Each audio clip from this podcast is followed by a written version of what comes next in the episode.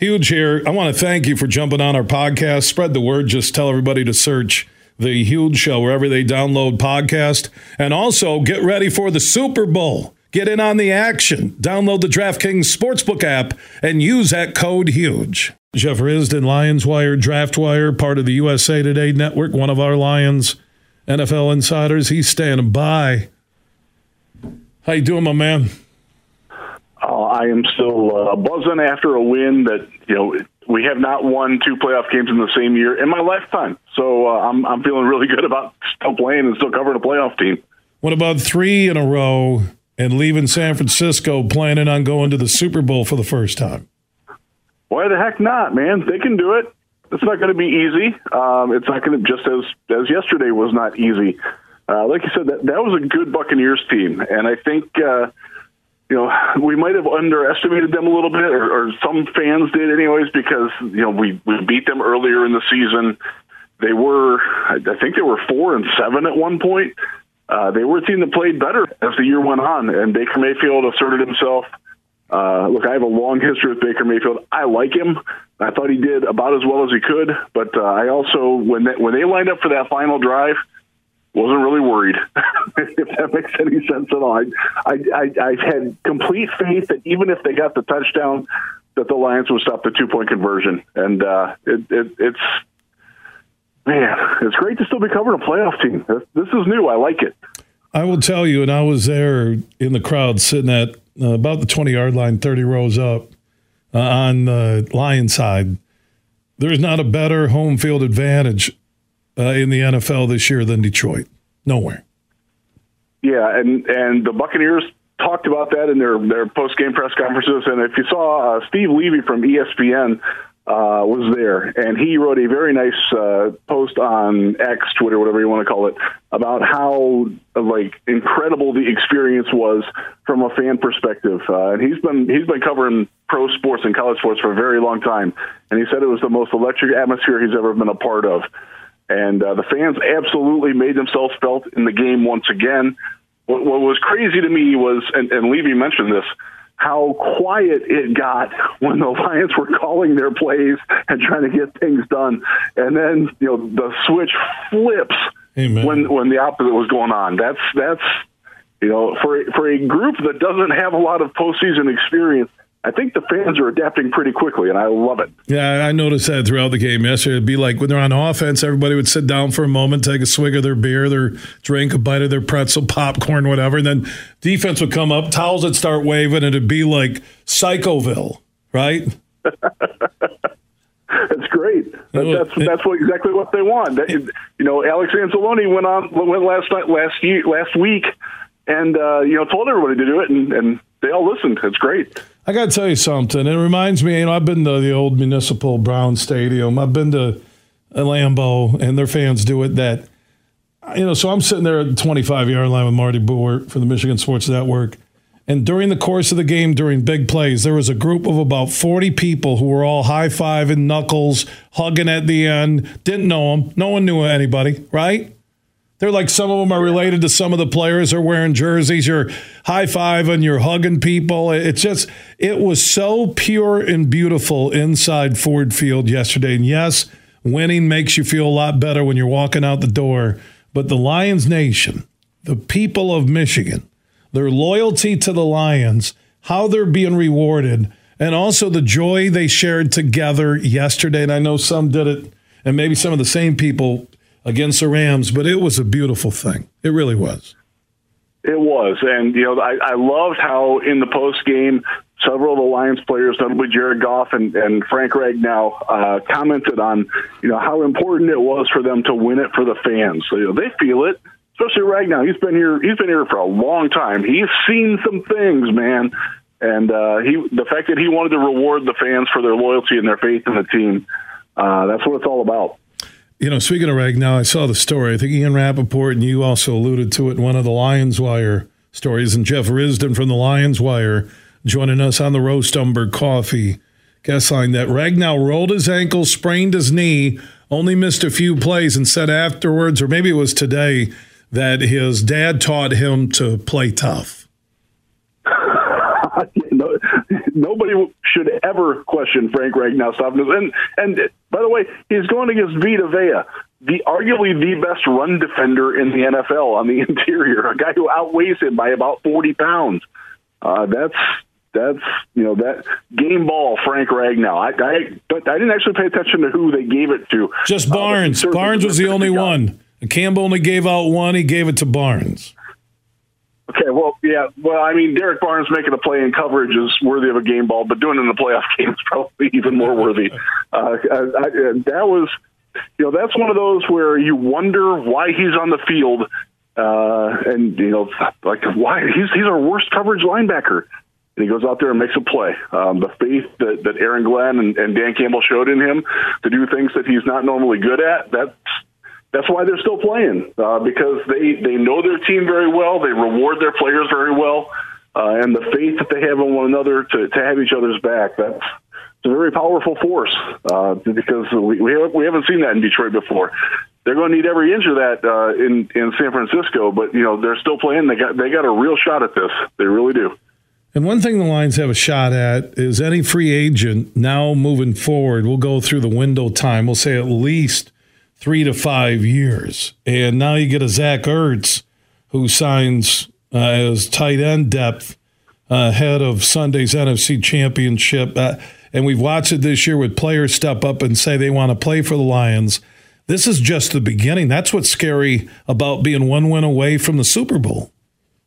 Absolutely. You know, and we saw it earlier. Bruce Irvin wanted to go to a place where he could win. Uh, it didn't exactly work out the way he wanted it to, but that's why he came there. Tyson Alualu playing some as a off the practice squad. This this is a guy who was a 2010 draft pick who's who again starving to win, and he's seen some things too in his career. He chose to come to Detroit. He did have other places that he could go to. You're going to see that in this coming off season when the Lions have some money, not a lot because they got to take care of some of their own guys, but they're going to have some money to spend on people and the. Uh, you know, I, I call them ring whores. The guys who are chasing rings towards the end of their career, they're going to start considering Detroit, and that that is not something we've ever seen before. Matchup with the Niners. Uh, the minute that game went final yesterday after Barnes picked, they took a couple of knees. Why do you like the Lions to win on Sunday and get to the Super Bowl for the first time ever? And your biggest concern? Uh, I, I like the quarterback matchup. The, the Lions have the better quarterback. Uh, in fact, they're going against the worst quarterback that's left, um, and it's not particularly close. And that, that doesn't demean Brock Purdy either.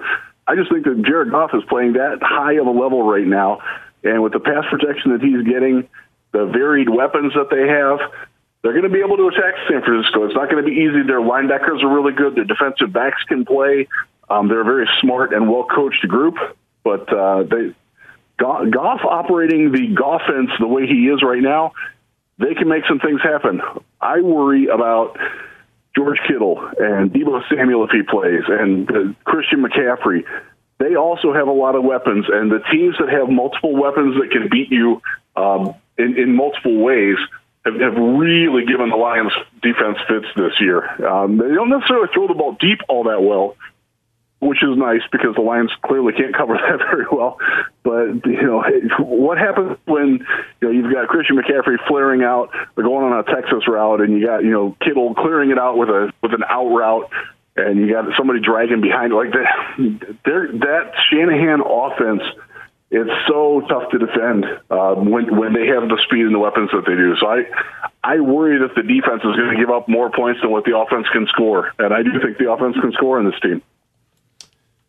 You have to be creative. You know, it's obvious anybody who's watched the playoffs or really Lions this season, when they bring pressure on opposing QBs, they're a different team. Absolutely. You got to attack. Cannot sit back and let your cover guys try to cover and make plays because they're not going to. But uh, look, at look at the the way that, that Aaron Glenn attacked yesterday. Uh, they had what two and a half sacks by defensive backs. They they made some pressures. They they kept Baker Mayfield uncomfortable. Uh, Baker Mayfield, by the way, is a lot more mobile than Brock Purdy is, and uh, more experienced, better at, at sort of navigating the pocket. So this is a game where AG can dial up some pressure, be proactive, don't sit back there, don't ask Cam Sutton to try to defend oh. 3.5 seconds down the field. Don't, don't get me going on Cam Sutton. He is so bad in coverage.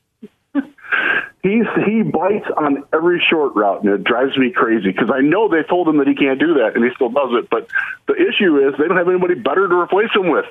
Uh, this is a team, you know, we're gonna, eventually we're going to have to start talking about the draft and free agency. You better believe that an outside corner is far and away the biggest need on the team, and we'll we'll dive into that once the offseason gets here. But uh, until then, I'm still happy to talk that we're playing football. I'm really surprised with how they picked on Sutton right before halftime and that I think 90 yard drive, whatever it was, 92 uh, to score that TD. That they didn't throw uh, and put Evans on Sutton all the time. But you know what, the Lions, we can nitpick all we want to.